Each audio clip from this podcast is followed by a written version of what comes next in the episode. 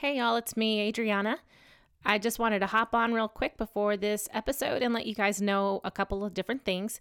One, I have started a community where we do talk about mental health specifically, and it has options for you to connect with other people who are locally to you and in your area that are also going through the exact same stage of treatment that you're in and and you get the bonus of weekly material that will allow you to continue to process what you're going through and help you assimilate and heal from that. We also have small support groups. They're very small intimate groups where you have the opportunity to meet other parents who are going through the same stage of treatment as your child, whether it be in treatment or off treatment or bereavement.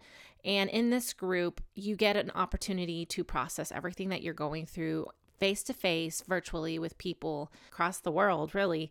And and if that's not your jam then there's ways to connect online just virtually through messaging boards and also we also run a book club that gives you the opportunity to read through material. It also allows us to process and assimilate everything that we've gone through through material of other authors that have written and gone through trials and tribulations. So join us in any and or all of these communities that family chemotherapy now offers and if you want more one-on-one attention, reach out to me and I would be glad to help you. Welcome to Family Chemotherapy, a corner for parents and caretakers fighting and surviving pediatric cancer. I'm your host, Adriana Lewin. Hi, and welcome to Family Chemotherapy. I'm your host, Adriana Lewin. Uh, today, I'm super excited about this topic and our guest. Um, I'm going to try my best not to be super awkward about this. And obviously, because it's such a sensitive topic, I feel like, you know, it's a, that taboo topic that people don't really want to talk about. Um, we're talking about sex today, sex and dealing with a child in pediatric cancer.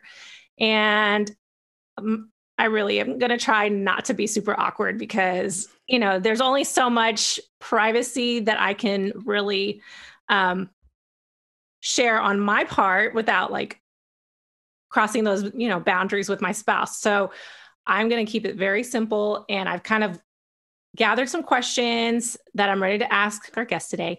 And I've kind of listened to things that other families have been struggling with and just thinking about how people have worked through this. Um, so I'm ready to welcome our new guest. It's Miss Jenna Mountain.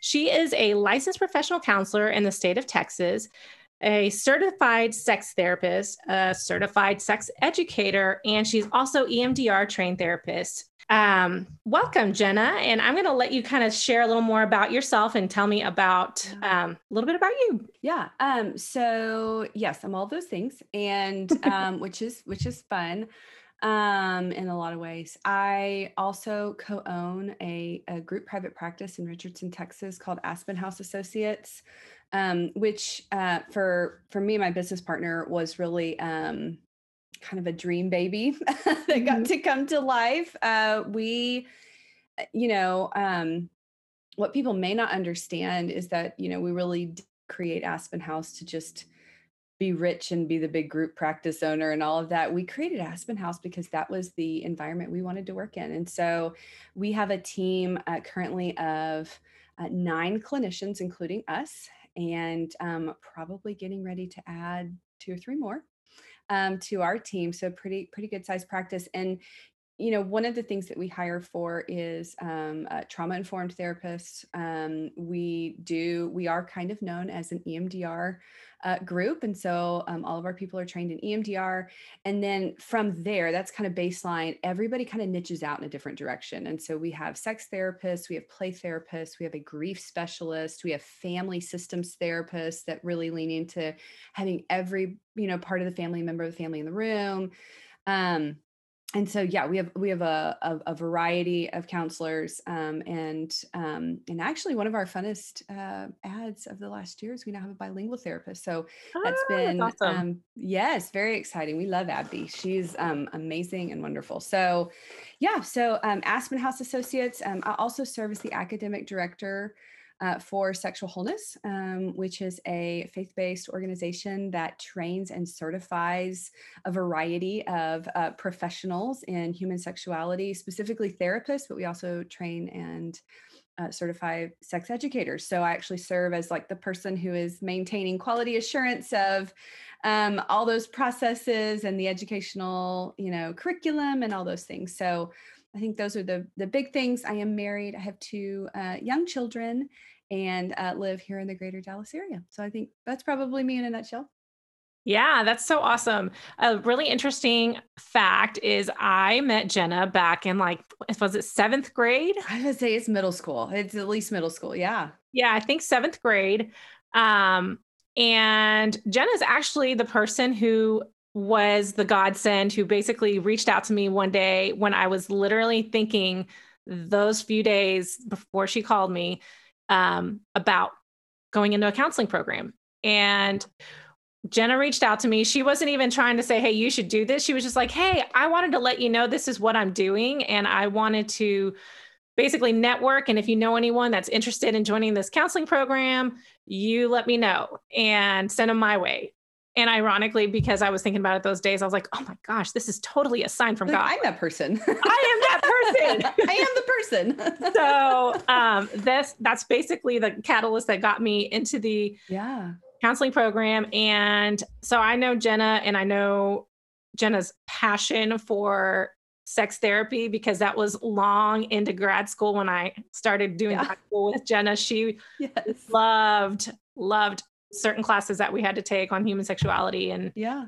um i fought for those. Those were not there um and i and I, I don't take sole credit for that but um i was one of a handful of voices at the good old baptist graduate school that said guys we have to talk about sex. We've got to you know as therapists we need to we need training in this. And there's an organization that does it well that i now work for. That's so, so awesome yes. because yes. that was absolutely one of my favorite classes. And I know, like, when I started thinking about family chemotherapy, I started thinking, what are all the different topics in the different areas of our lives that have been affected because of pediatric cancer? And immediately, one of the topics I knew I had to talk about was sex therapy, um, or just sex. Sorry, not sex therapy, but just sex. And I was like, how is our life, our sex life, affected by pediatric cancer? And so um, I knew that I had to ask you because I knew how much you loved.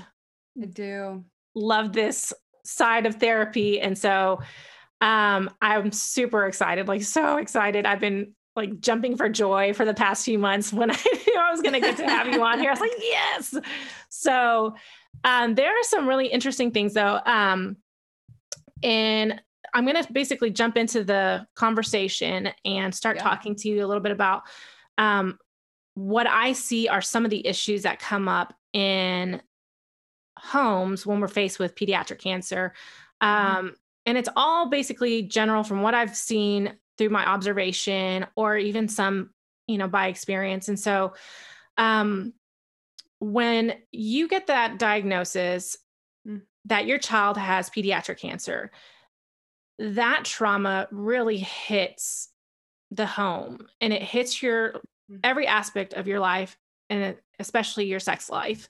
Um, you end up being in this world in this mental state of mind that you are like what do i do with this? Like you know so, sex is something that people you know they have sex with their significant other to feel mm-hmm. connected also for enjoyment right? And yeah, for pleasure for fun. for pleasure yeah for fun connection and all of the above. And how do you like when we were faced with this it's like how do you even process yeah. how you engage in sex and intimacy with your partner when your when your child is literally fighting for their life? And there's that element you know i'm just kind of spout out some of these things and i'm gonna yeah let you yeah. chat about it.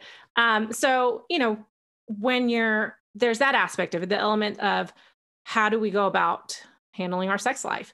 Um then when you're actually in treatment and you're going through hospital stay after clinic appointments and you're just in and out of the hospital and clinics all week long some people literally live in the hospital for months on end while their kid is under extreme chemo treatment um half the time people are too tired like not just physically tired but emotionally tired to even mm-hmm. engage in the thought of like how do we handle this you know yeah. um and so that leads to people not really being in the mood and they're just too worried or too depressed and too anxious about mm-hmm. what's going on in with their ch- child's life and it makes it really hard for a parent to navigate mm-hmm. how to engage in sex or if you should even do it if it's something that you should just put on the back burner for like a year or two while your kid's in treatment mm-hmm. and you know that might work for some people but then one spouse might resent that and so um, i'm going to turn it over to you because I feel like I just kind of unloaded a few topics. no, you're you're you're setting the scene. You're doing yeah. great. so I'm gonna let you give us some good advice and some food for thought. Yeah. So generally when um I get asked about when sex is not working, um, there can be a lot of reasons. Um, and so I, I, think one of the most important things um, that I I like trying to, to reteach our communities and uh, society at large is that sex is complex. I, I, think we get in a lot of trouble when we try to oversimplify um, how we experience our sexuality and how the sexual process exists between two people. Um, and and i say that because some of the things that you're going into are the complexity of sex. I mean sex doesn't just you know sit over here in a silo and in a vacuum where the rest of life doesn't touch it mm-hmm. and so and that's true for everybody that's not just true for families who are battling uh, some form of cancer together um, that is true for everybody so anytime i look at the con- anytime that i'm working with a sex therapy case i am looking at the entire context of life mm-hmm. um, because uh, and you were kind of although i think there's some other things at play you were kind of going into like like this kind of makes you not want sex for some for some spouses for some partners and then for others it does um, that that's still on the table for them. Um, there are so many things that contribute to how we experience our sexual desire and our sexual drive. Um, no one thing holds it up or kills it no one thing.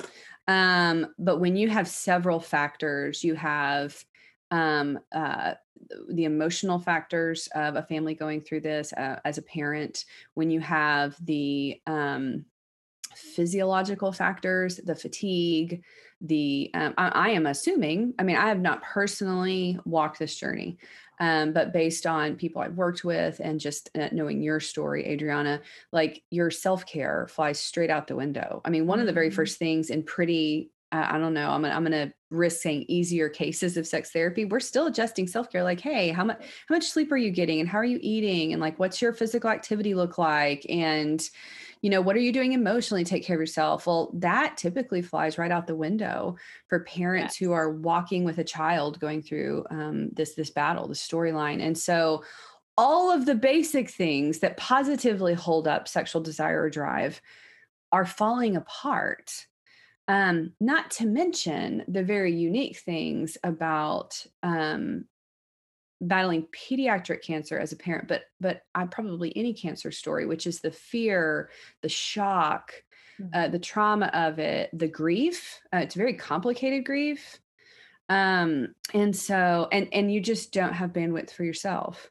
So it, it would not surprise me at all um, that this would become a challenge. Um, now, one of the things that you sort of started to allude to, I'll say, is this idea that spouses can be having a different experience. Now, that exists even, you know, outside of this topic of pediatric cancer. Mm-hmm. And um and I want to I want to say it that way for a very specific reason. We look at the biggest, most blaring thing in our life and we give it sometimes full responsibility for everything that's not going well.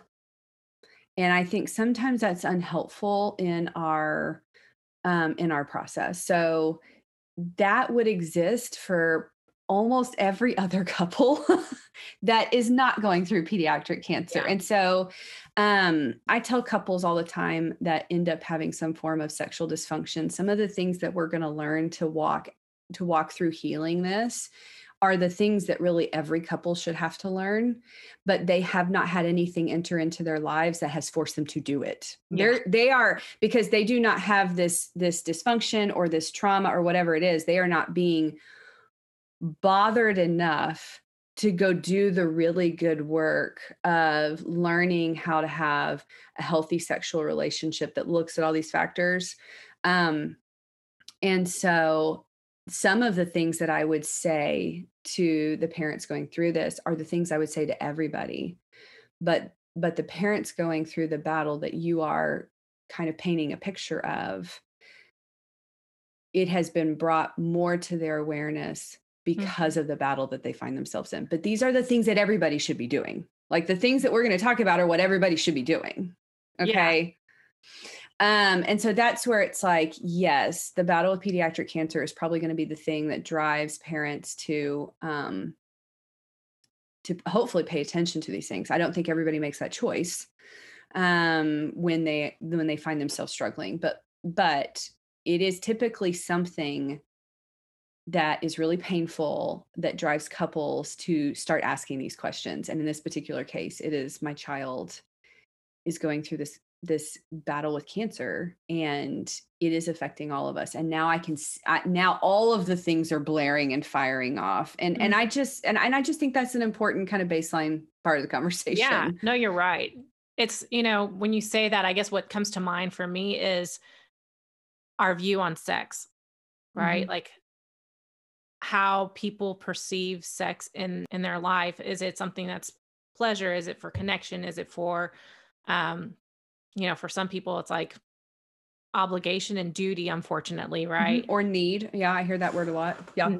And so um I think it definitely when you speak, it makes me think like it makes it forces us to have to take a look at our our worldview on sex in our own mm-hmm. relationships. So um, I'll give it back to you because I know you were going yeah, somewhere. Well, and and it and it, I, I just want to say, and I hope this is validating. Um, it's such an unfair circumstance, as if these families and these parents don't have enough to carry. Yeah. Now you're going to be forced to get down on a granular level and drill down on what are the gaps in our our you know relationship and our intimacy and our connection and our lovemaking. Like I, I sit back and listen to the conversation as we're having it, going, and that's super unfair as if you guys don't have enough to do, right? Like let now we're going to have to really drill down into the nuances of our relationship, which is really vulnerable and hard work and and oh and gosh. painful at times. And so I'm going, yeah, yeah, I just gave you another assignment. That probably felt good to everybody. Like, but I, but it is it is true. It's in in average couples who are not facing some traumatic experience, they really should be doing these things too. Um yeah, let me talk about some of the facets, excuse me, that that you started to bring up. Um uh one of them being time, you know, a a healthy and good sex life.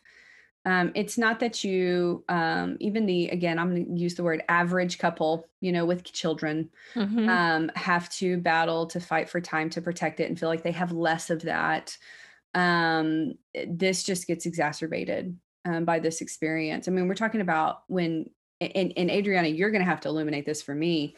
Sure. Um, but if you end up being one of those families that lives at the hospital, when do two parents have time together? For, force. I mean, like this is, is this actually, when I, I don't know that story. Like, is it even physically possible where you have some time off where I, I don't know somebody else is at the hospital spending time with your your little one and i mean how does that work so pre-covid i would say yes um, there would oh, wow. be you know a grandparent could come and sit um, but during covid most hospitals are only letting one parent be in the hospital at a time and parents can only literally like for us when i would have to do a quote shift change of some sort with ricky um, I would have to meet him downstairs in the lobby And because Evan is so little and we're doing a shift change during like the thick of the the yucky when you think of chemo like all the you know the side effects of it. Um so that interaction for us was like here's a spat out of where we're at. I'll text you call me if the nurse comes up and we'll you know because i'm i'm the caretaker in that situation. Like i'm the one because i've been there all the appointments i'm the one who knows medications the timing of the medication questions to ask. Um and so you know that interaction with my spouse literally is like a minute and then we're you know passing each other and giving the high five and saying good luck. Call me if you need you're not me. wanting you're not wanting him to be up there any longer than he has to by himself. Right. So um, i will say that for us like that has been a huge struggle during covid is finding time together um, other than the late night exhaustion after we've put all the kids to sleep which that has our whole sleep routine has just gone out the window because sleep regression for all of my kids during um, cancer treatment. But yeah, finding time has been really hard to connect. Um, you know, we have to keep our bubble really small and for people that are not necessarily fully socially distancing um, with a high risk kid, you know, and so yeah, it's been a challenge to answer yeah. your question. Yeah. Okay. So we we actually have something that you um, so as a as a therapist i would i would be working with the couple to explore in some ways what do i have control over and what, what do i not have control over and this would be a part of what you really don't have control over mm-hmm. um and so and this is where it gets this is where it gets complex okay what what do you you know as a counselor i would say i i if people are like well what do i do with that my answer it's their choice but i i think the healthy answer at that point is you grieve because there's nothing you can do about it. Okay. So now we're going to pile another layer of complicated grief on top of your already grief, right? I mean, because yeah. that's super present. Um, so I'll go down that rabbit trail for a second. Um, grief and trauma absolutely interrupt your sex life. Um, and everybody, you know, experiences that differently. But when we just think about the nervous system, um, you your nervous system has to be in a place to respond uh, to a degree uh, to respond to to sexual stimuli so there can be someone who can be emotionally uh, probably that more driven relationally i want to have sex with you and their bodies just can't show up because what their nervous system is going through is just going to prevent the ability to physiologically function in the way they normally could. If that amount of stress and anxiety or fatigue um, wasn't at play. And i and i think that um, and there's some cultural myths that we need to bump up against here because I think so. I think it was Helen Singer Kaplan who um, is a, is a big name um, and contributor historically uh, to the field of sex therapy. She said once, and I and I'm not quoting verbatim, but basically, women would at, at, a great deal of the time they would benefit more from um, sleep therapy or a sleep study than they would from sex therapy. and I have colleagues in the field who are doing um, continued research that still shows up as number one, if not in the top tier reasons why women struggle to want to have sex. So if you start talking about stress and fatigue and um, overwhelm, they those are huge wet blankets for women. And part of that is because females are generally wired to be contextual. You and I were downloading a little bit before the podcast started. We we are contextual. That is how we're wired. That is the gift that God gave the world through the female mind. We keep context and how everything is connected on the front burner. Uh, the gift of the male mind is they can get really singular and focused and that's not a neither is a flaw. Neither one is better than the other. We're all playing our part in keeping that way of seeing things on the front burner. Um, so clearly if the context of a woman's life of a female's life is being riddled with a, a battle, hard trauma, grief, it is just going to be hard for her to access anything that feels arousing um, or or desire. I mean, it's just going to be hard to find. Now, let me switch over to men because I think this is where one of the myths the myths is. Um, eh, first of all, hold on, I'm going back. women are not broken because of that. That is female sexuality. And I think that a lot of women feel like if I just can't feel sexual despite all these things, because some men can, I'm I'm the lesser sexual being. No, that is how God created you. You are a different sexual being and you are meant to be that way because we keep we keep the context and the relational dynamics on the front burner. Um but I do want to slide over to men for a second. Men can, and, and, this is what we love about men, they can have a sex box or a sex drawer, if you think of a chest of drawers, and they can pull mm-hmm. it out and they can jump inside of it and actually stay pr- pretty singularly focused. That is that is one of their strengths. I actually wish I had a sex drawer. Okay. I mean, like I say that to my husband, like I wish I did. I wish the context of life wasn't so distracting for me yeah, and that it didn't show up and get in the way, you know. And I have a lot of women are like, yes, it'd be great to have a sex drawer. I want a sex box where I can just get in the box and nothing else distracts me from the experience. That'd be fantastic. Okay. But that is not our gifting. We can be distracted. We have to work on that. Um, but I will tell you this at the intensity level that you described it, Adriana, there are going to be some men that their bodies are not going to show up to sex because even though they have a box and a drawer, uh, we have this cultural myth that penises can just blow through any brick wall of life. They actually, in fact, cannot. you you you put men in intense grief and intense trauma, and their bodies will physio- physiologically stop showing up. Um, and and because we have these cultural myths, there are some men who will then like go down the shame spiral of mm-hmm. oh i have some major sexual dysfunction i'm like no sir yep. you have depression like that like you you are struggling with depression you are going through a trauma this is extensive grief your yep. penis doesn't want to have a party right now because it is not party time like mm-hmm. it is sad and heavy and and so but we have this cultural myth that men's testosterone and penises can just overcome anything and so they will shame spiral over that when we really need to validate and give permission like no this is hard um, however, I'll also say this because men's bodies are maintained by testosterone and just that regular flow of it that's always showing up in the body, mm-hmm. they still may experience assertive sexual drive and like a hunger for sex in the midst of some of that and where the threshold cuts off for a man at any given i mean we don't know that yeah. um uh but they could still want sex and it doesn't mean they don't care about the other things. They they have they have a little bit of um they have a little bit of an advantage because of the testosterone that runs through their body. Now please the, the women do not need to go out and get on testosterone. Like I, just, I know. that's not then you'll just have an angry woman. That doesn't help your sex life either. Um unless she really needs it that just makes her prickly and angry. Um doesn't work the same way in our bodies. But so and here's what i want to say all of those situations under the under the storyline that you're kind of sharing adriana would be normal. And so all those battles um, and then we do have some women who experience their sex drive a little bit more assertively and like they are going to want for sex um, from a biological uh, perspective. So all of those are normal and you're going to find yourselves experiencing the trauma and the grief differently and having those battles. And like so it's really the negotiation between the spouses that actually probably becomes the battleground if i were to guess.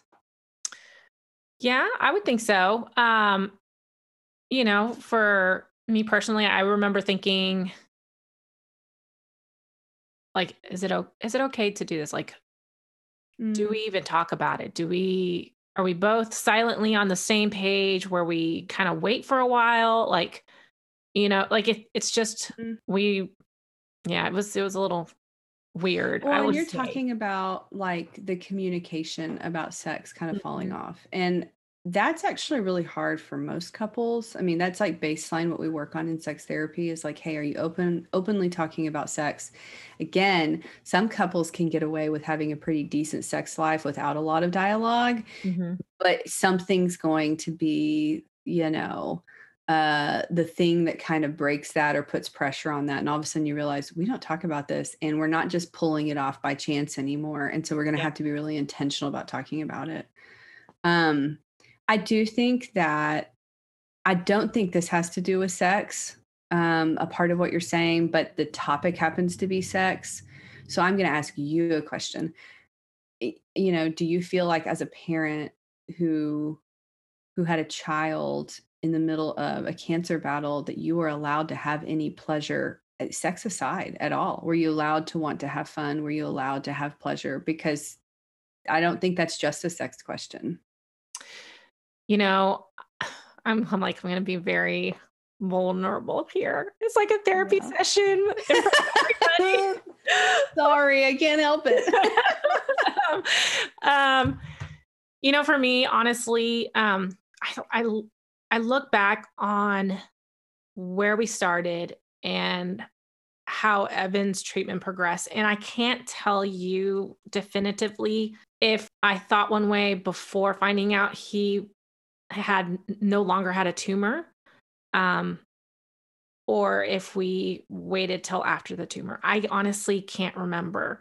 Mm. Um, I do know though that those ideas did cross my mind like how could I and how could I want to become intimate with my spouse while my child is fighting for his life? While my child could potentially be dying, you know? Um, mm-hmm.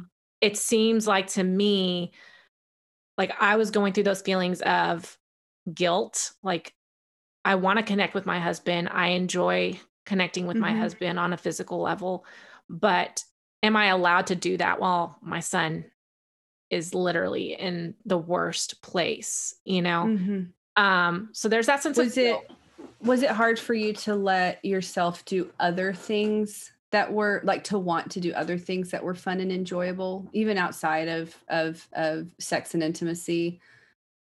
Gosh you know i'm going to say i had a hard time allowing myself to do anything. I literally in those first few months i was so incredibly hyper focused on making sure we had the right treatment plan making sure that we weren't missing anything that the oncologist may not have already suggested to us basically. And yeah. so um, that the first few months I literally was probably in like a pretty depressed state of mind, sure. you know. And there was one week where I literally I was just like I'm done, like I'm done. I just I can't like a burnout level. I was burned out to the max. I was like I can't deal with the emotions and the research because the research was not giving me the answer that I was looking for. And uh-huh. the answer that I wanted was that my son is going to be okay. Yeah. Get that definitive answer, right? Um, and could you give yourself permission to stop until you got that answer? I had to tell myself mm-hmm. it's out of my control. And that was yeah. that one week where I literally sat there. I remember sitting on my couch and I thought to myself, these past few days, I have not wanted to cook. I'm in my pajamas. I like if you ask me to make a meal for my child, I would be like, I don't even want to think about making a meal. like mm-hmm. that is too much to put on me emotionally, mentally, whatever, right? Like, oh, let me go serve my kids a meal. Like it was just really a bad place this last, like that last week, I remember. And I finally said, Holy crap, I'm depressed. I am like, I've reached that point. It's before I was trying to manage it through like you know, trying to regain a little bit of control in the little areas that I could in my life, being my child's treatment, mm-hmm. this treatment plan. But then I reached that point where I was like, I can't, I have no control. And this just sucks. And I'm depressed. And well, and in that case, I would say sex is just one of many enjoyable, pleasurable things in life that probably you didn't feel like you had permission to do. And I think that's probably um important to point out because I think sometimes we treat a struggling sex life as like this it, it's just like this it's on this other level or other thing where i'm going in this case in this case it's just on the laundry list of everything that you didn't feel like you had permission permission to do like anything that was purely fun and relaxing and pleasurable and and just to help me enjoy myself or take a break or whatever it was like sex is just another thing on that list mm-hmm. um as far as the mentality is i i cannot stop i cannot ever put myself first i cannot be and in this case the intensity level of that because we can see that in other things right? Like mm-hmm. yeah. major work projects where people completely start to neglect themselves and they're like until i hit this marker i cannot let up. I mean people do that in work. People do that with um uh like entrepreneurs do that all the time. They just like sacrifice themselves to their new project. Um there's all sorts of things that do that. In this case the intensity level is is extreme because it it is life and death Yep.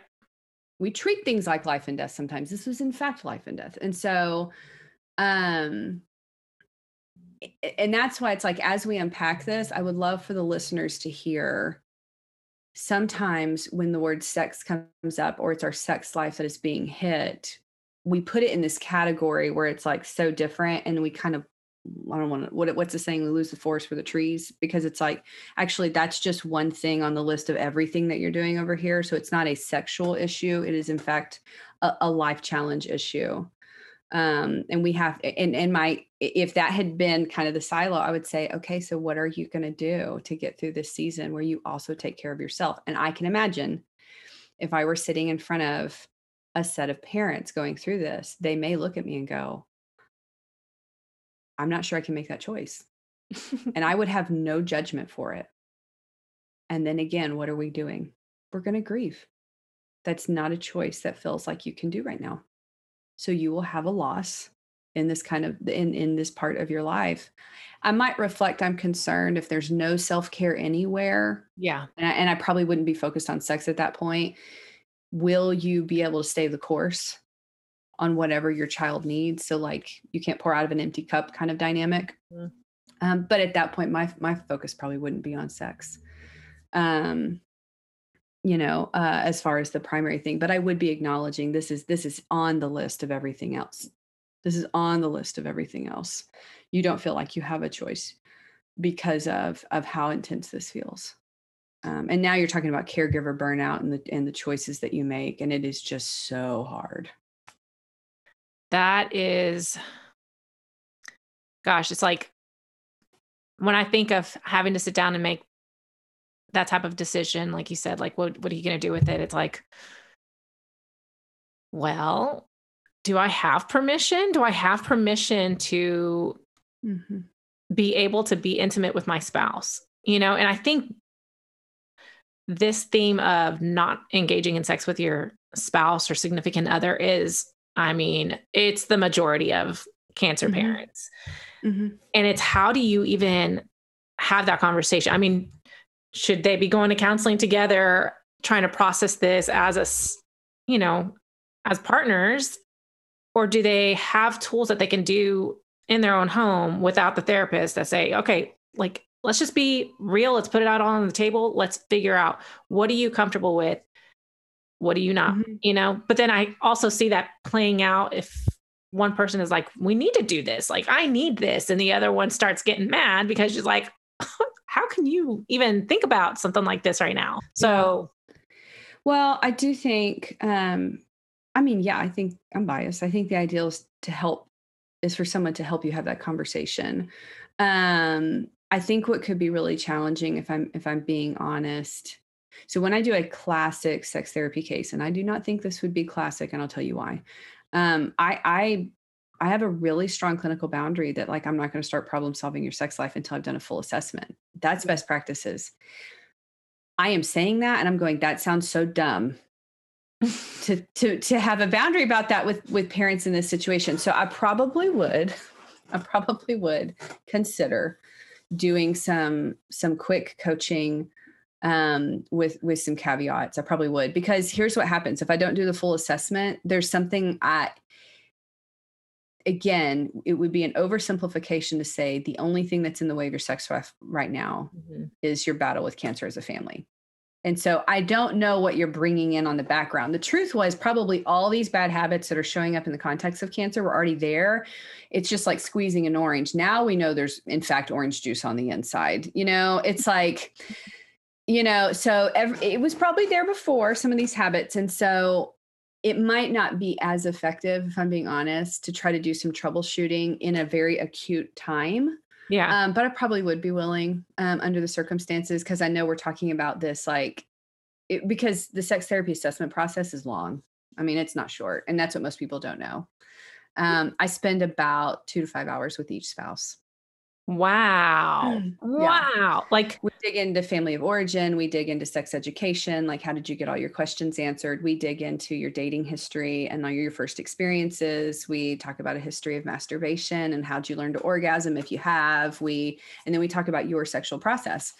Um, and I do that each individually and get like just buckets and buckets of information. And then I dovetail it together and go, okay, here's how you got to where you are, and here's how we'll undo it and that really and now everybody else eh, you know you'll find differences on the amount of time but it's not typically short. Like a good true thorough assessment is not short.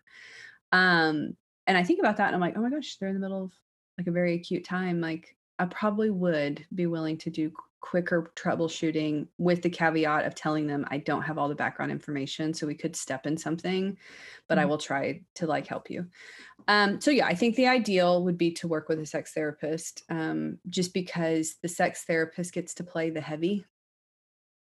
Like when you're telling your spouse, hey, hey, hey, in fact, I am a female and I am not going to be wired like you. Like I get to go, hey, she's female and that's not going to happen. Um, and like I get to play the heavy on that. yeah.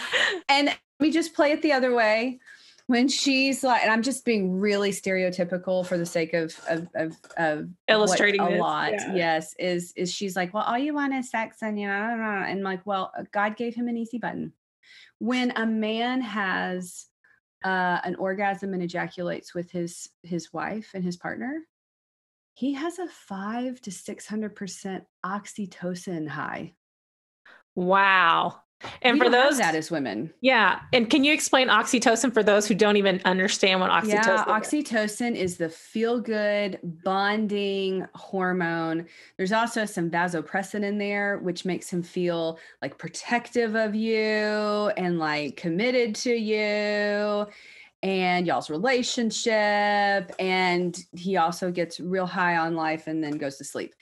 Um, that actually is all very much so biologically happening. So when he says, I want to be close to you, please, let's please have sex, that women are not primarily wired that way. Um, and it doesn't mean we don't feel close, but we like to feel close and then top it off with sex because I feel close to you. I want to have sex with you. Um, and so when men go, that would be a really easy way for me to feel connected with you. That is, in fact, true. And I want the men to understand your wife's not wired that way. Yeah. She, in fact, wants to feel connected and close and safe and steady with you. And then she'll be open to physical activity. Uh, that's most of the time. There now there are about 20% of couples where she's the higher drive. So it's perfectly normal if it's the other way around. Um, but generally, you know, she needs to feel connected. I, connection under the circumstances that you described, Adriana, sound really, really difficult. Mm-hmm. Yeah. So he has this easy button. You, in fact, do not. And that starts to create even a bigger chasm. So, part of what we would do in sex therapy is just educate what's actually happening, like I am right now. Yeah. Set everybody free from um, what we what we call misattributions, putting meaning to my partner or spouse's behavior that may or may not be accurate. Oh, she doesn't want sex like I do she doesn't love me. She doesn't, you know, she doesn't get it. She's not sexual. No, yeah. she's female sexual. She's not male sexual. She doesn't have that button. Like I, I, I wish I had the box in the drawer, the sex drawer. Also, yeah. wish I had the easy button. That'd be great. um, but I will also say, God wired females the way that He did for us to be the perfect complement to the way men are wired. So it's not that one's better than the other. Um, I'll go ahead and throw this in too because I think it would be interesting for your audience. It is not uncommon in fact, it's very, very normal for a woman to start. Eh, when I coach sex therapy, I actually want women to start in neutral. If they don't, if they have a hard time finding their arousal and their drive and their want, I actually ask them to, to start in neutral, to just be willing.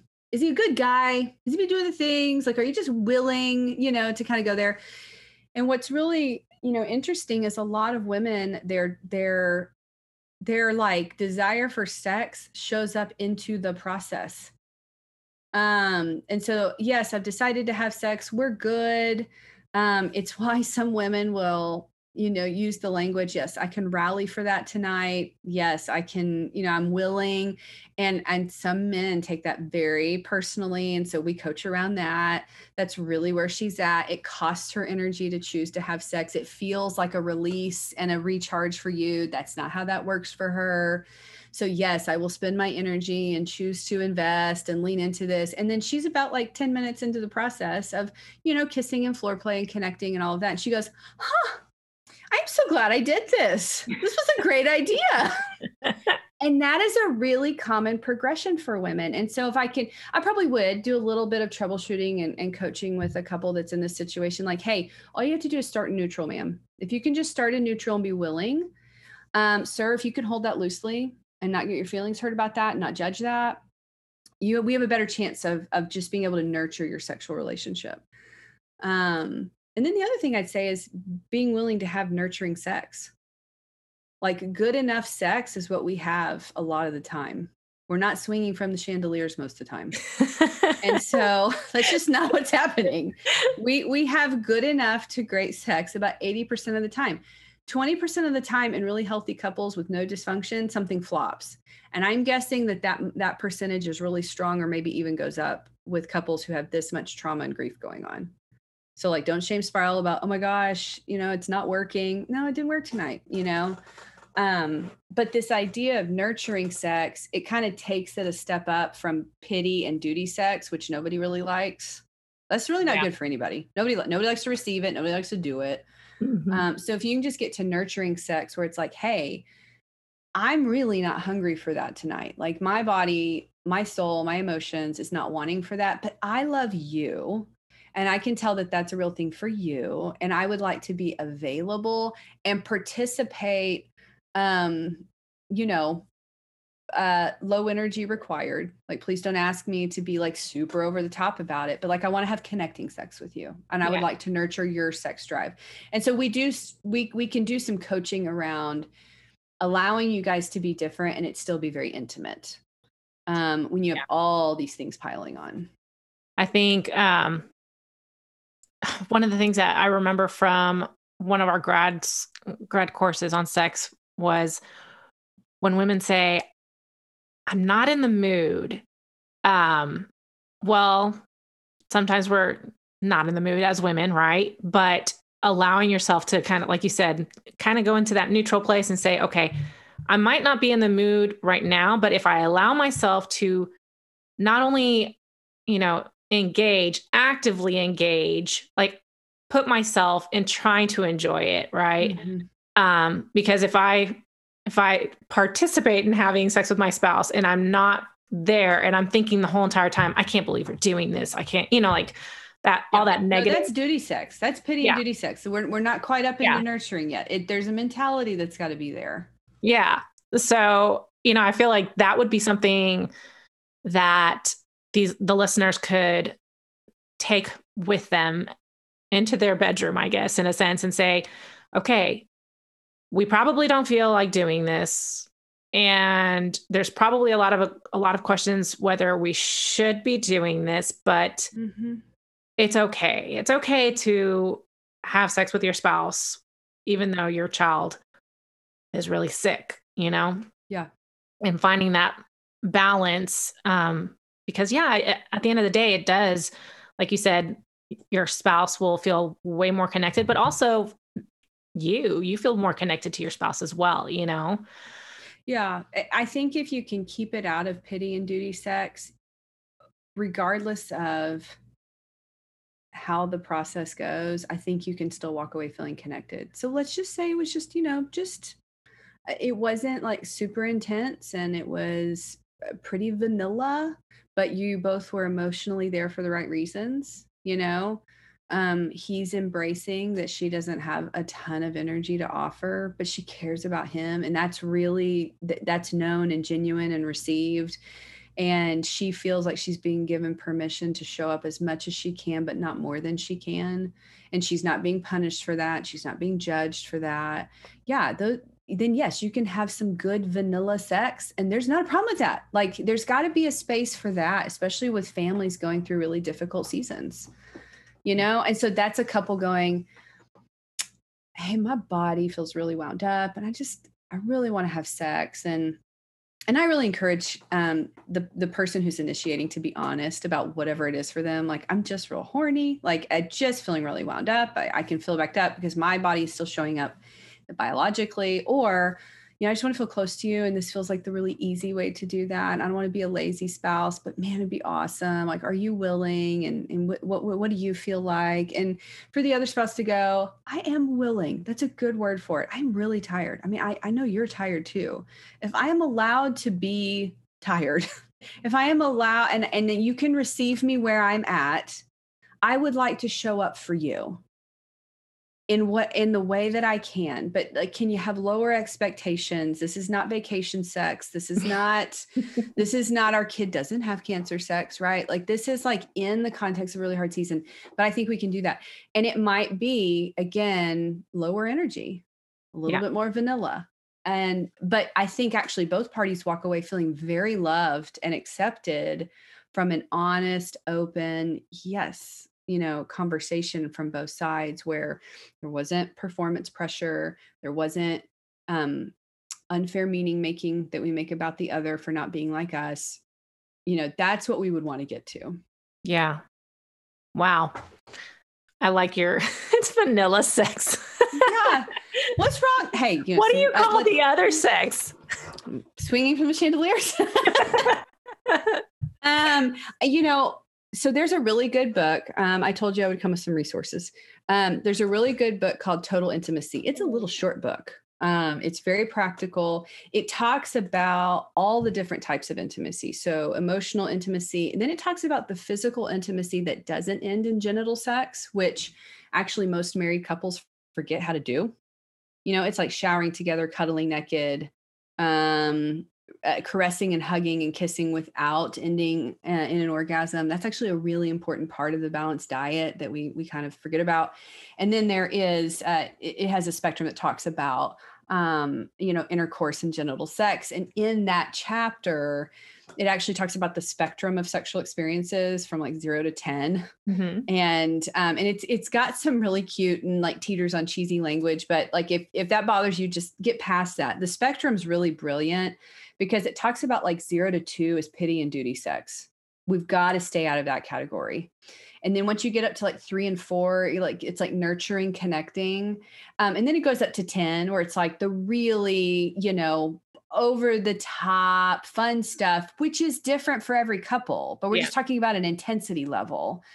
Um, most sex is four to seven. I look at couples who want eight to nine. I'm like, hey, that's great that costs investment of time, energy, and often dollars.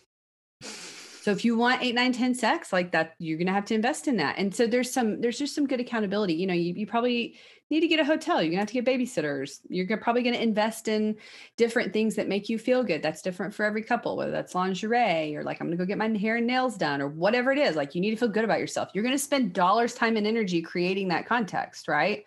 Mm-hmm. So if you want eight, nine, 10, that's a big investment. And I don't know if the season that you and I are talking about is where you're going to do 8 9 10. So it's it's kind of managing expectations but still making it a priority, which would be really helpful I think for most of these couples. I like that. And the name of the book is once again Total Intimacy. Um, it's by Doug Rosenau and Debbie Neel. Okay. It's a great book. You can get like I think it's like 10 bucks on Amazon. It's a fantastic book. Awesome. I want to go back for a second. Um, you had asked me a question a while ago about how I did essentially like self care and how that may play into the sex life, right? My sex life, not the sex life, but or um, their sex life. We can keep it yeah, in third person. Yeah. so, um, I know the majority, there's a really large percentage of women.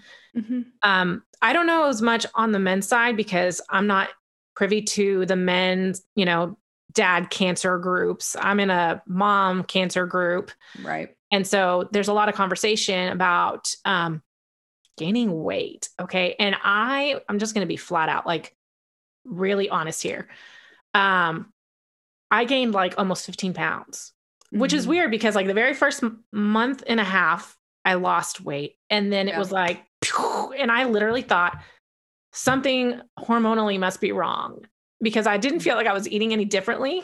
Well, it might have been. It might have been your cortisol levels. Well, yeah, because I And literally, that does that does contribute to to weight gain and a bunch of other things that aren't helpful for you. Like I mean, cortisol's there to assi- I mean, it's it's it's in the feedback loop system of your of it's a hormone in your body to help you like deal with adrenaline and come back down and all of that. But when you get overloaded with cortisol too long, it starts to wreak havoc. And one of the things it can make you do is gain weight.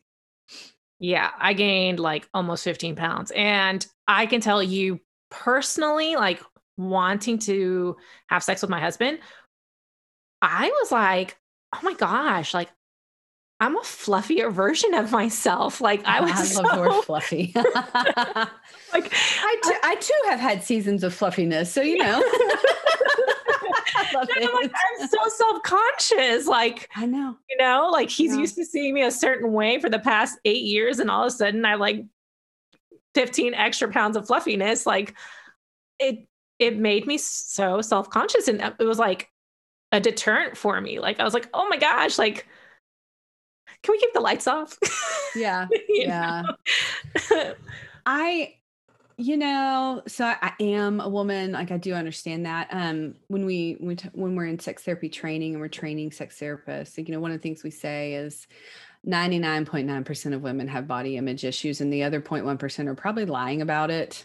Um, uh, you know, I think that body image is something that all women at some point in their life battle with and we could I mean, we could do like a four hour podcast on deep diving as to why.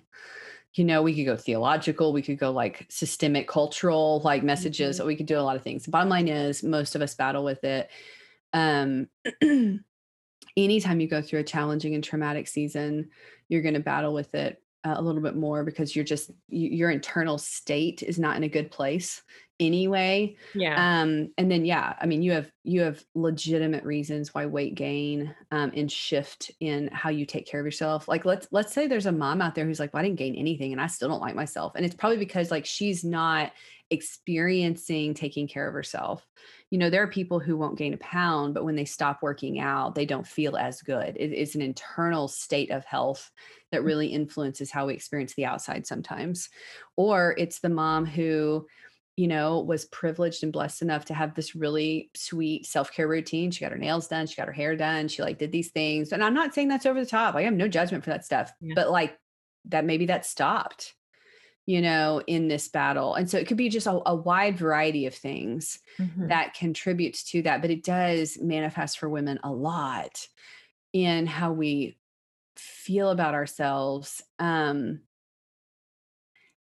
and I yeah, I, I I think that again, this may fall in that category, Adriana, where we're talking about, hey, this is a battle you probably should have battled anyway, and now you're really going to have to look at it because this Yeah. thing in your life has pressed it to the front and made it intense and added extra challenge to it. So, um, I think that there's a real beautiful place where women can get, um, where it's like, you know, we have a saying in sex therapy that the most arousing thing for a man is a turned on woman.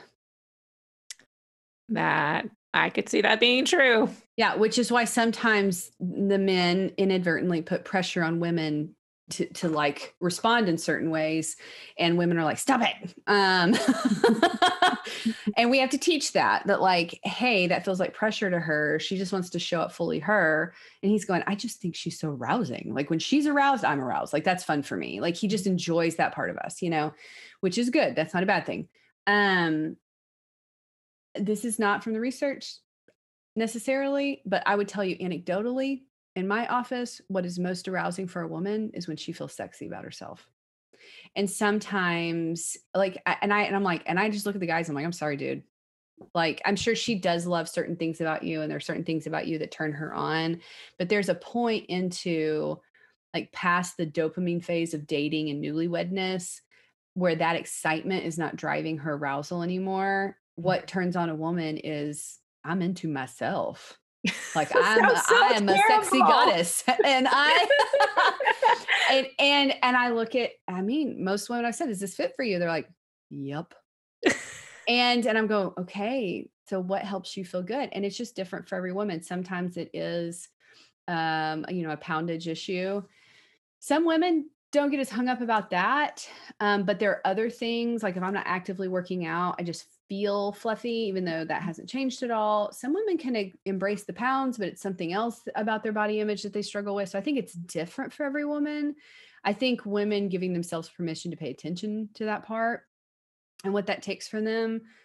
Um, and realizing I again, this is just me. Like this is my my professional personal experience in my office. And there are probably pieces of this in the research. I just think women are most of the time turned on when they feel sexy about themselves. It is nothing that their their husband prances across the room and does some move. Like, I mean, that's not what it's it's like when I feel sexy, I feel aroused. You know, like that's just how that works. And so and that is, you know what? We have not I mean, it's shifting, but we've not grown up in a culture that has given us permission to make that a priority and important. And then you add a battle with pediatric cancer on top of that.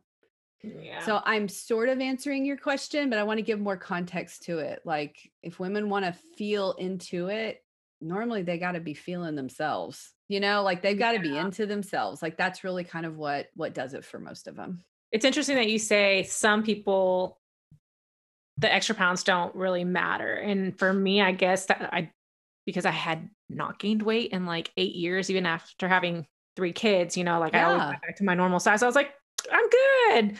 But the minute like it went five pounds, I was like, ooh, ooh okay, you know? Yeah. Then you reach the 10 pounds and you're like, what the hell is going on? And then almost 15, and I'm like, oh my gosh, like, you know, I'm, I'm fluffy. I don't want to be fluffy. fluffy. but um, you know, just even allowing myself there, you know, the self-care. Like once I decided, okay, enough is enough. I've tried to change a little bit of my eating habits, but I think because of the trauma that I'm going through and the amount of stress and the girl, cortisol. I'm telling you. Yeah. It's such a culprit I, most of the time. I literally went, I was like, okay, let me get my thyroid checked. Let me get everything yeah. systemically checked, make sure there's nothing sure. wrong. Because, you know, it was throwing my whole body off. And finally I said, you know what? I just I'm going to have to do the diet way. And I've never been a dieter. Okay. I've always been mm-hmm. like, let me eat healthier whatever, right? I'll slowly drop the weight. But that was not doing the trick for me. It was not coming off fast enough. And I was like, that's it. So I went on a quick diet. I guess I kind of keep up with it a little bit, but it's it's kind of it's like dirty keto. Basically, I just eat really low carb, but like dirty keto. Oh man, I just love that you just use that term. it's dirty. Here's the thing. Here's the thing. I think that um did it work for you? It did. Like I lost weight pretty quickly, but as I was losing weight, I was feeling better about myself, but and not in the sense like just physically, but emotionally. I was like, I'm taking control of something in my life. I am, you know, I'm managing, I'm doing something for myself. And I mm-hmm. I felt more empowered. I was like, not only am I going to lose weight, I'm going to start doing yada, yada, yada, yada. And I added mm-hmm. something else. And so it kind of built on itself. Like, well, I isn't that your self care though? The self care, uh, whatever it was, your choices were about paying attention to yourself. You started doing yeah. self care. Yeah. So that progressively got better for me. And then it also, I'm going to be like, I said I wasn't going to share anything about my sex life here, but but it did. It's kind of hard. I know. How do you talk about sex and not like bring a little bit in? But it yeah, in in my own personal yeah know, yeah. Sex, so. And I do think I'll say this: um, there is nothing wrong with caring in a healthy way about your weight and about being in shape and being healthy. Um, and it is so hard to find the balance of what is healthy and what's not healthy because you can overcorrect e- either way. Mm-hmm. And I always worry about women in that regard. And so there's this tension between going, yeah, you have to take care of yourself. So all of these pieces work, including sex, and don't overcorrect because then you can actually do just as much damage in that direction by giving it too much power and too much importance. Like there's a part of me that's like, I just want women when they're in their fluffy stages because I, I mean, everybody reaches. I, the very few people are not going to have a fluffy stage at some point in life. I'm sorry. Like aging just wins eventually for everybody. Um, and and I just think that there's a part of me as sex therapist. I'm like, no, no, no, just have great sex, fluffy. Like, I also think that's a win, you know? So I think it's both. Like, because I think that like some people can do a lot of self care and do fluffy sex, if that's what we're going to call it, and enjoy it. and then I think some people, you know, the, the body image piece there is strong. And so losing a little bit of weight does help them. And it is, in fact, self care. And so I, I don't know if there's like a really strong formula because I think it is about balance, probably. Yeah, yeah definitely. Even if it was somebody who it's not the weight, like their nails, like you mentioned, right? Getting their nails mm-hmm. done or getting their hair dyed because I haven't done anything with my hair in like forever. Or, or they haven't done their makeup in eight months. oh my gosh. Schedule. I know. Yeah, or they don't shower as often as they yeah. used to. I mean, it's almost like going back to like a newborn phase where like some women really struggle to do self care. It's like, that's not going to do anything for you feeling sexy. I got to say two things. I remember leaving the hospital one day with Evan, and there was this lady. She had this beautiful long maxi sundress on, right? Her hair was nice. She had some cute flip flops. And here I am, literally in tennis shoes, my hair in a bun, like no makeup, t shirt. Like I look like I was about to hit the gym, basically. And I'm like, mm-hmm. she looks so cute. Like, is this how people dress to go to the hospital? Like, would I be dressing like this to go to the hospital if my child wasn't in cancer? And maybe there are still parents who do that, but I feel like I personally have been like, oh, hell, I just need to be comfortable all day long. Like, whatever. Yeah, you're there all day. Yeah, all day long. And it gets cold and yada, yada. I'm like, a seasoned hospital person, I guess. I don't know. But yeah. I was like, man, she looks so cute. Maybe I need to go back to that. Like, I would feel so cute wearing cute clothes, right? I haven't done it. Really. The way you dress does influence how you feel. Yeah, it does. And I'm not sure it should, but like that's what the I mean, yes, there's a thing to that. Um there's that. So maybe maybe I don't know, Adriana. So maybe it's like maybe doing that every once in a while, but not all the time. Because you need comfort a lot of the time. That's important. Yeah. But maybe making, I don't know, whatever someone personally decided, like, hey, one day a week I am going to put on all the clothes and makeup and things, not be fancy, but just be fully dressed because I've realized that that impacts how I experience myself. Yes. And the, so when I started doing podcasting, that was actually the first time I started doing my makeup and like again. yeah. yeah. And I was like, I still dread it. I hate it. But every time I look at the mirror after I've done my makeup, I'm like, hey, you don't look so bad. Like you clean up nice. You clean up nice, girl. yeah. So, but um, I just wanted to add those two things because I thought those were kind of funny. It was kind of off topic, but yeah, I think it's both. I think do the things that make you feel good and make sure that those are not keeping you from embracing your real self. Uh, it's probably both and. So, I want to ask one more question from you. Um, well, no, I'm just kidding. I have two more. That's okay. Um, I know, I'm like, sorry. Um, so one of the things that I think I had to remind myself during this season of my life was don't turn away from my husband, turn towards him yeah. in my in my grief. And I think this is a struggle with couples because it's grieving, right? And people process their grief so differently. Yeah. And because it is a it is the same traumatic event that they're processing, one person could feel okay or be handling it better. Not that they feel okay, right? They're handling it better. They're handling it differently. Yeah. Thank you for correcting. It's different and and some people's version of different may look um, more culturally acceptable or approvable. So you may feel like it's the better version. Um, but unless it has some really maladaptive pieces in it, like, yeah, I would be encouraging everybody to just be different. And I think it's honoring that person has a different way of grieving and processing. Um, and kind of res- at times it's you just have to respect it like Ricky and I process things way differently. And I have had to remind myself keep turning, like lean into him, turn toward mm-hmm. him, because it will be so easy for something like this to create such a gap between us.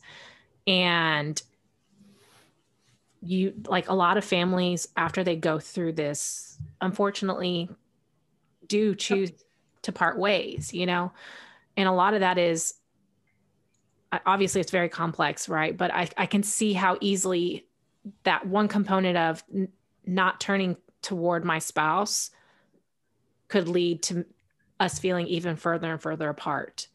Because yeah we do we process differently we analyze the situation differently we have different approaches on what we think needs to mm-hmm. be the next best thing for him you know and um other families are struggling with that like that is that is a yeah. very common cry like i'm trying to talk about cancer or i'm trying to do the research and my spouse literally doesn't do anything like mm-hmm. doesn't want to talk about it doesn't want to you know address it and here i am trying to talk and process and they feel so disconnected and so that also yeah. plays into their sex life you know like if you're not feeling mm-hmm. connected to the person that you're supposed to mm-hmm. it's going to make sex really it's hard because you have i mean and you're speaking to it adriana but um i think there's different points where it creates distance rather than creating connection. So, yes, um, at a baseline, you're doing this differently. You're doing the trauma differently. You're doing the grief differently. And um, some couples actually struggle at the differently point where it's like, if you're not doing it like me, then we're in disagreement. And I don't think there is disagreement as often as there are just differences. Now, some of those differences may be disagreements. Um, but I think some people, there's a lot of space and chasms that start because they don't know how to be two different people. And now we're just getting into some basic couples work, right? Just yeah. amplified and intensified by the fact that it's happening in this very grief ridden, traumatic, long season. Um, so at that point, it's basic couples work. And and and and helping people realize like you need to be your own person. You need to be allowed to be your own person and so does your spouse. And how do you how do you um, giving giving each each of you permission to be different just at a baseline? There are some couples that are going to get stuck there. Yeah. The next is uh, about when there are disagreements. Um, one in some cases it feels like life and death in this context. And so we need to be really, really tender um, to how that's experienced um, at, you know, from your, from your partner, from your spouse.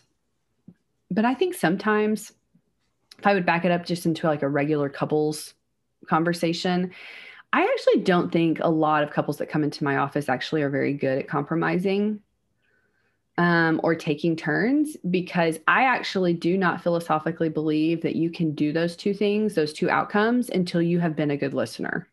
Until both parties feel fully heard and understood, a decision to agree to disagree. Okay, I'm going to let you have your way on this, and that, you know, and or what a give and take, or a true compromise of middle ground, those things don't actually feel good unless both parties feel fully heard in where they are in their their differences and their disagreement. And I don't think couples have those skills. And yeah. so, you know, I there are couples who come in and are like, oh yeah, yeah, we we we kind of take turns and give and take. And um and I and they'd be like, we don't feel connected. I was like, well, yeah, because you didn't do any listening before you did negotiations. I mean, that's that's not helpful. Um, so I think you lose some couples there and that's a skills issue. Um, and then, yeah, so I think you have a lot of couples probably walking into this who are terrible communicators and don't have those skills. And so it falls apart really quickly. So this one actually to me even though it's very difficult, the the answer is a little bit more simple, which is like couples probably when they find themselves in this, like I would say as soon as they can start um, like do something to work on your communication. Now, I don't teach this style, but there is actually a really good online course. I believe it's called ePrep. I will send you the link so you can share it in the show notes. Um, okay. But there is a course that you can completely take online, and it's like video modules and interactive exercises to learn how to be a good communicator. And some of my favorite mentors and colleagues um, use this in their practice because that is their method of teaching communication to their clients. And so I think it's really good. It's not my particular style. Um, but I think even something like that, like if you can't go in and get some help with a therapist, like there, here's an online program that does a really good job of teaching it. Like go through a module once a week, just head in the direction of being better about it.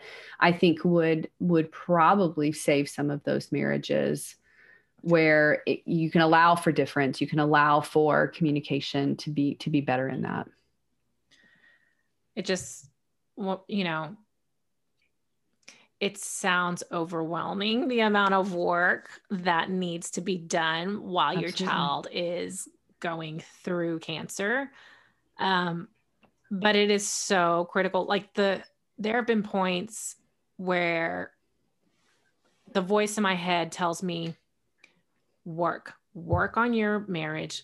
You know, you've got to work on your marriage or you're going to basically introduce another trauma into mm. the children's life. And I do not want that for my children at all, you know? Yeah. So, yeah, it's it's work, but I'm hoping, you know, like I want my kids to have what they had before cancer came into our home you know like yeah. i i want yeah. them to have that normalcy and seeing two parents who love and care for each other and you know teach and model as much positive behavior and relationship that we can you know and so yeah short of there being like an abusive relationship which that's not what we're talking about yeah. here but I, I do like to put that disclaimer out there um short of that being present, I really do think if people walk away before they've done the work, whether they, you know, they're through the bat through the cancer battle, um, or they've lost a child. I mean, I know that that makes the divorce um, statistics go up too.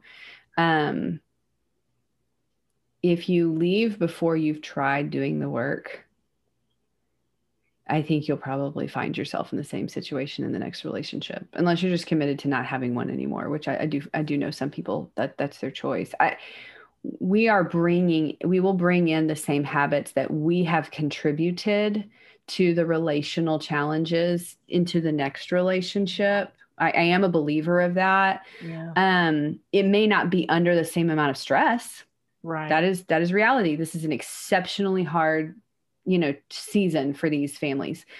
However those habits that weren't helping that were there before the trauma and the grief hit.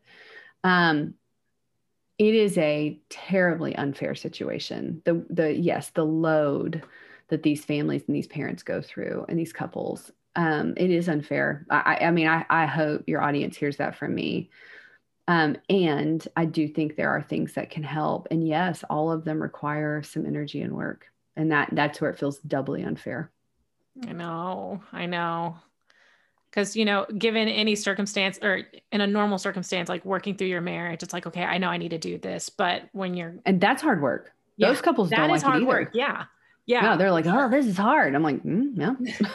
exactly. I know. That's why when I think of this, I'm like, oh man, the amount of work that you have to like actually put through it because it it's not just going into I feel like I'm going to dive off into like clinical talk here, but it's not just going into this like going into therapy thinking I got to fix my spouse. There is a lot of work that you have to do on yourself. Like there are times during my like this season of our life like I've had to take some really hard looks at myself and say, okay, what is my spouse trying to tell me? How do I feel about that? It hurts, it sucks but there mm-hmm. some truth to it and i can understand how i need to be better at blank blank blank blank right? Fill in yeah, the dot. whatever it is. Yeah and so yeah like it it for it has forced me to have to you know work on myself too during this whole time that yeah. already dealing with cancer and it's it's hard. It's even more hard because you're like you're already exhausted and you're like i don't have to deal with one more thing. Like i'd rather just like you know take my time off and be like you just go do your thing. I'll do my thing. We'll see each other when this is done and over with you know? But it's not how it works and that's not no it's not. And as you're talking i'm thinking about what's the saying like don't give a man fish teach a man to fish. Okay. Like nobody wants to be taught how to fish while you're battling cancer. Yeah. But like that's a little bit you know it's a little bit what we're talking about. Like there's um mental health and people human work that's not western medicine and all of that it's just it is it is sort of like we have to get underneath something. Um you are inspiring me adriana. I am i it is a unique season though. And there are people who specialize working with you know individuals and persons with cancer. That's not my specialty but I do think we probably need to lean in and figure out how to maybe give them some fish. we could teach them to fish later. Um, there's got to be some middle ground there. Literally, like trying to bite. Yeah, like I'm just going to hand you some fish at this point because I feel I feel like I feel a lot of compassion. So yeah, there needs to be some middle ground there. That that's where it moves outside of my specialty to be honest um, however i do want couples if, if they're facing these challenges to have hope that even even if they have to get through you know the battle um, and or the loss and or whatever it is that like there there is healing to be had on the other side when they have more bandwidth. I, I maybe i want them to hear that too. Well i really really enjoyed that. Like i feel like there's a lot that you were able to share. Hopefully the listeners were able to take something you know that they can apply to their personal life. Um, I feel like I could probably talk to you about a million other topics and keep going. We'd have fun. Yeah. yeah. So um, I know you mentioned the possibility of collaborating with some other things in the future for other topics. Yeah. So yeah.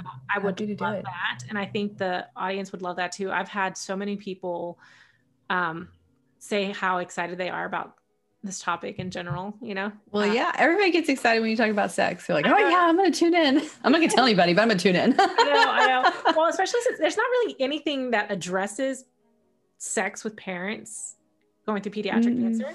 And so I'm like, this is, this will be helpful.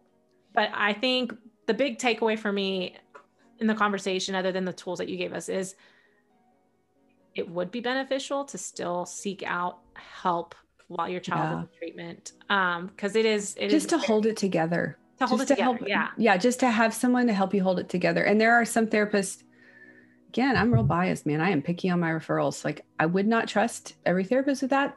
So I would be really picky about that that referral process. Um, like someone who knows to really just like don't deep dive too quickly, just help us hold it together, help us troubleshoot some stuff. That's it's really probably what parents in that particular season need.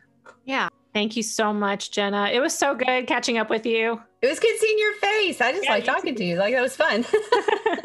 we'll have to do it again next time. All right, we'll talk to you soon. If you have found this podcast helpful or you just love the mission for family chemotherapy, please kindly rate this podcast. If you want to support this podcast and ministry, please consider becoming a patron. You can visit patreon.com forward slash family chemotherapy. You can become a patron for as little as $3 a month. That's less than a cup of coffee. Also, you can follow me on Facebook, Instagram, Twitter, and Pinterest for additional resources that I do share daily. Please tag and share your friends and other pediatric cancer families that you think would benefit from any of the content from family chemotherapy. Thank you, and I can't wait to share the next episode. Together, we can help heal the whole family.